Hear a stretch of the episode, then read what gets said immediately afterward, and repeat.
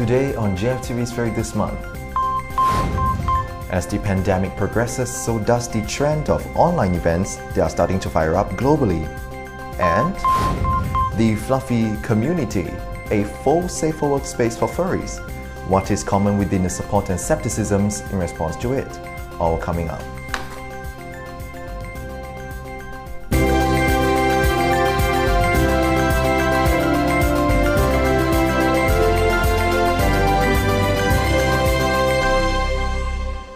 With you today on GFTV's Furry this month, I'm Paul Sri from Dukshushni.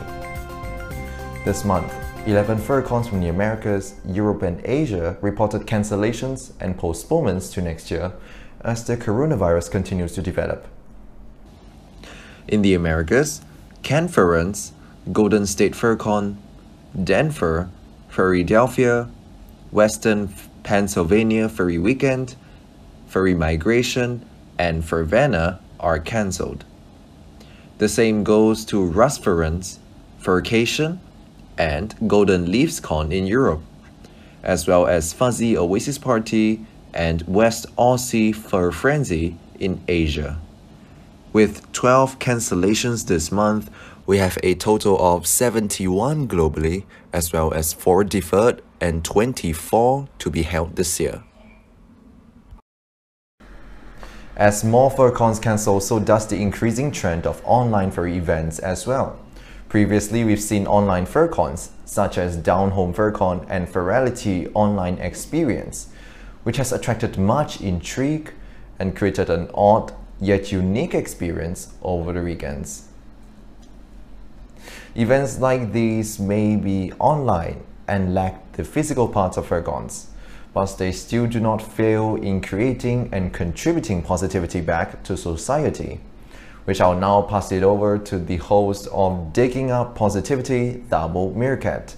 Thabo, Many conventions decided to go online this year. One of them was Furry Weekend at Home. Besides an awesome experience where more than 14,000 furs tuned in from 57 countries, they managed to raise $13,827 for the animal park at the Conservator Center. The virtual reality con Furality Online experience had 2,692 registered attendees and raised a hopping 8 $1,646.93 for the Save a Fox rescue during a whole weekend of VR chat fun. First for Life managed to raise well over $4,600 for the Coronavirus Relief Fund during streams from several big names like Wolfbub and Majira Strawberry. It's an ongoing campaign. The amount is still going up as we are recording this video.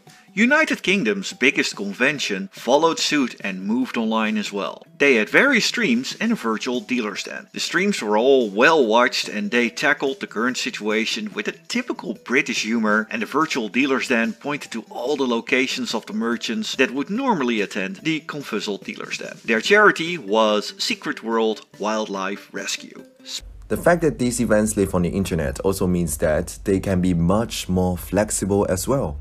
Being able to go from something as simple as YouTube or Twitch streams to big ones like full-fledged Minecraft servers. One of such online events was in fact held just last weekend for Severance, South Africa's first online FurCon hosted by local furries. Held from 27th to 28th June, it was hosted on YouTube, featuring a variety of panels from creative workshops to, tutor- to tutorials on how to live stream and play games like Dungeons and Dragons. Husky Rescue was their charity partner, and they've donated a total of United States dollars 1,150 to them, a 1,150% increase from their expected count of $100. You can look forward to more online events coming up. Here are some of them Fuzzy Omegle Weekends, holding every Saturday and Sunday on Omegle, Non-Stop World, a Minecraft-based FurCon holding from the 18th to 19th July. And Furvana, moving online after cancellation for this year, 18th of September on Discord. Online events may be inferior to physical cons in many ways, but in the end, they are sure to keep the furry spirit and positivity running by continuing to connect furries together for a fluffy and fun weekend. The furry fandom we know today is a melting pot of people from diverse backgrounds, regardless occupation, race, gender, among others. It means that, as with other fandoms, it has its own safe for work and not safe for work sides as well. If the fandom was to be a spectrum bar, as said, one side would be SFW, the other being NSFW. These sides have their own names, particularly the word yiff for the NSFW side, and just recently, Fluffies for the SFW side, the latter being a recent subject of social media controversy. The term Fluffies was coined by a furry called Durian Chop. Being a asexual minor himself, he describes this as a strictly safe for workspace that welcomes minors, sex-positive furs, especially asexuals uncomfortable with sex, and anyone just looking for a clean space.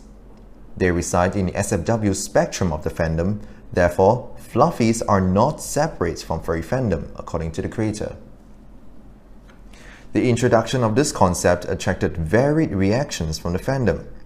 While a number of furs felt intrigued and held positive views at the idea, on the other hand, detractors alleged that the idea attempts to, quote, take down the NSFW community or to, quote, break away from the fandom. Critics also added that the fluffy community may be prone to predators as well. Some even allege connections between them and far-right groups, such as the Furry Raiders or Burnt Furs, a now defunct homophobic movement intolerant of people publicly promoting their sexual preferences in an attempt to, quote, purify the fandom of NSFW content. That and all of the allegations were addressed by the creator. First, the initial icon used by the Fluffy Community Twitter account looks like this, a black paw icon in a white background. This attracted allegations that associated them with the Furry Raiders, given an apparent resemblance to the insignias they wore on their armbands. However, the creator responded in a tweet that he used the image after searching online for paw print images and had no awareness of these alt-right groups in the first place. He changed the account's profile picture afterwards.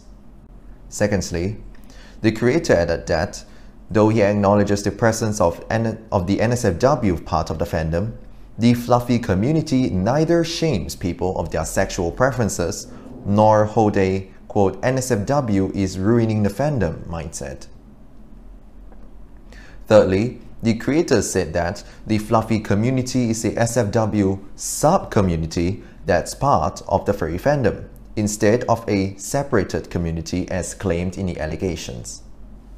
Lastly, the creator stated that he may also implement moderation in their online communities to keep predators out of the Fluffy community as well. The situation was further complicated when a clone account with the same name but, tweet, but different Twitter username, the Fluffy Fans, surfaced, which as many claimed is spreading far-right propaganda and making statements contrary to the Fluffy community's concepts and ideas. The creator in response said that the account at the Fluffy Fans is fake and also claims that the account is responsible for the streak of harassment he has received. On that, many also pointed out that some people even sent explicit material to the creator in response to the Fluffy community concept. This led to the creator locking the Fluffy community Twitter account and stating in a tweet that this controversy, quote, adversely affected his mental health, and, the, and that the account will become inactive.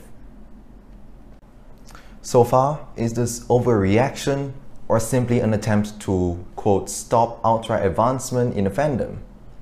Given that the fandom has numerous negative encounters with outright entities in the past, Furry Raiders, Milo Yiannopoulos, to name some, it can be said that the fandom is sensitized towards things that are politically suggestive of far rights, or oversensitized in this case, according to many Twitter users who heavily criticized detractors of harassing the creator Durian Chop and making unnecessary comparisons between the fluffy community and far right groups. On the bright side, the fluffy, commu- the fluffy concept has received much positive attention from first around, with an increasing number of firsts now calling themselves fluffies in support of this initiative, while praising the concept of being minor friendly and its, and its emphasis on creating a safe and clean space for others in the midst of a relatively saturated environment.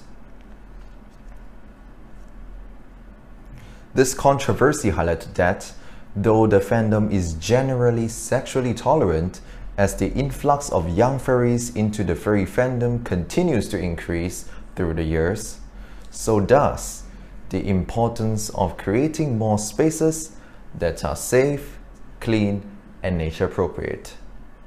But that does not mean that the NSFW site must be gone either. At the end of the day, there will be people interested in the NSFW site, and there will also be those who are more interested in a safe and clean space. It ultimately comes down to personal preferences. But regardless of which side they go, they are, in the end, not separate from, but are part of a tolerant fandom with diverse interests and niche. You can catch us every Tuesday at 10 p.m. Singapore time.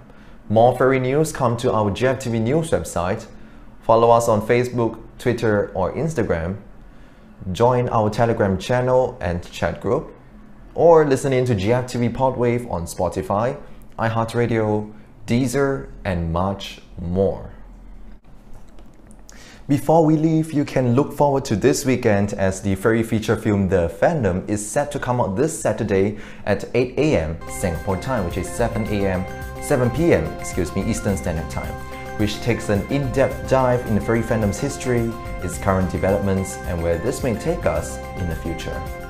You can watch the premiere for free on Ash Coyote's YouTube channel, or pre-order a Blu-ray version through Etsy, which ships globally. With that, that's all for GFTV News, and see you all next week. Have a great, wonderful, fluffy day.